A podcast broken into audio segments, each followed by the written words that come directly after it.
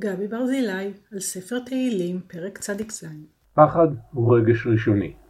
בייחוד פחד מפני כוח עצום ומאיים שגורם לנו להרגיש קטנים ופגיעים. פחד שכזה הוא פחד קיומי. תחושת סכנה הישרדותית שגורמת לנו להירתע לאחור או לשאת רגליים ולברוח על נפשנו. קשה להעלות על הדעת איך שמחה יכולה להיות מעורבת בפחד נורא שכזה. אבל הנה בדיוק את התחושות הסותרות הללו מתאר המזמור שלפנינו. מצד אחד תגל הארץ ישמחו עם רבים. מצד שני ותחל הארץ, מלשון חלחלה ופחד, הרים כדון הגנמסו מלפני אדוני. כיצד ייתכן שאותה ארץ, אותן תבל ומלואה חשות פחד קיומי מעוצמתו האיומה של האל ושמחה מתפרצת מגודל מלכותו בעת ובעונה אחת.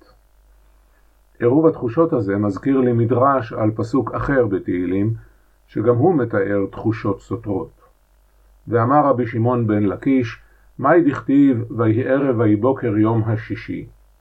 מלמד שהתנה הקדוש ברוך הוא עם מעשה בראשית ואמר, אם ישראל מקבלים את תורתי מוטב, ואם לאו, אני אחזיר אתכם לתוהו ובוהו. והיינו דאמר חזקיה, מהי דכתיב משמיים השמעת דין ארץ יראה ושקעת, תהילים ע"ו פסוק תשע.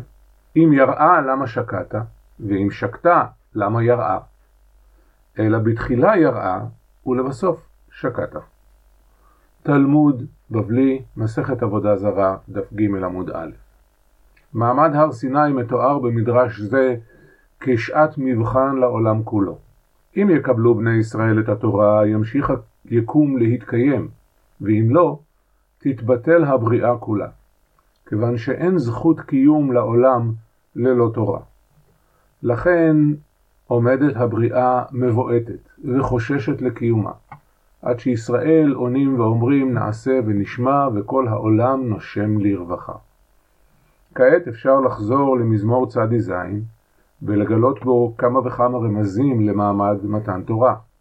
האלוהים המתגלה באש, עשן, ענן וערפל, ייחודו של האל ואיסור עבודת האלילים, ההבחנה הברורה בין ישראל לעמים, בין עובדי השם שמקבלים עליהם את בריתו, לבין הרשעים המשתחווים להבל ולריק ועוד. נראה שמזמור זה הוא עיבוד ליטורגי של הסיפור על מעמד הר סיני בספר שמות פרקים י"ט וכ'. ואולי גם המקור לדרשתו של ריש לקיש.